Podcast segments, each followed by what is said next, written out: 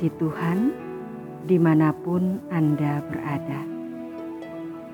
Kita jumpa lagi dalam Kencan Dengan Tuhan, edisi hari Sabtu, tanggal 11 Juli 2020. Dalam Kencan kita kali ini, kita akan merenungkan bacaan dari surat kepada orang Ibrani, bab 12 ayat 15. Jagalah supaya jangan ada seorang pun menjauhkan diri dari kasih Allah, agar jangan tumbuh akar yang pahit yang menimbulkan kerusuhan dan yang mencemarkan banyak orang.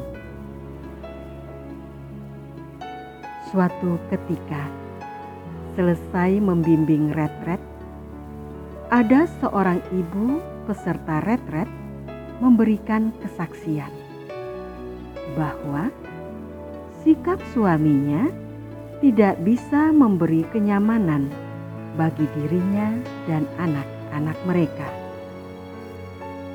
Hal ini berlangsung selama bertahun-tahun. Semua doa sudah dijalankan oleh sang ibu, tapi tidak ada perubahan dalam diri sang suami. Akhirnya, ibu tersebut mengubah doanya. Ia berdoa, "Tuhan, beri aku kekuatan untuk mengasihi suamiku, walau dia telah menyakitiku." Perlahan namun pasti. Ada perubahan dari sikap sang suami. Seringkali dalam hidup ini kita mengalami peristiwa yang sering mengecewakan, baik dari orang-orang yang terdekat dengan kita atau dari masyarakat sekitar kita tidak bisa mengubah mereka. Mungkin yang harus kita lakukan adalah mengubah diri kita sendiri. Marilah kita undang Roh Kudus untuk masuk dalam hati kita.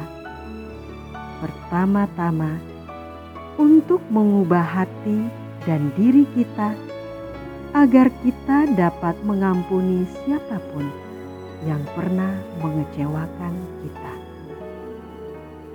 Kita bisa berdamai dengan diri kita. Kita lepaskan penyesalan yang ada dalam diri kita yang mungkin tidak bisa menerima keberadaan diri kita dan masalahnya. Lalu, kita berikan kesempatan kepada Tuhan untuk mulai bekerja menyelesaikan persoalan hidup kita.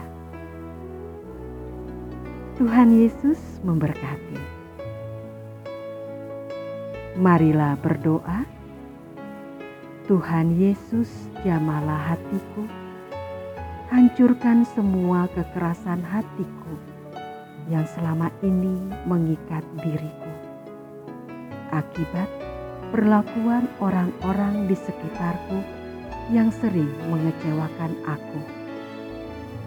Jangan biarkan akar kepahitan bertumbuh subur di dalam hatiku, yang pada akhirnya akan menimbulkan kehancuran dan kecemaran dalam diriku dan orang lain.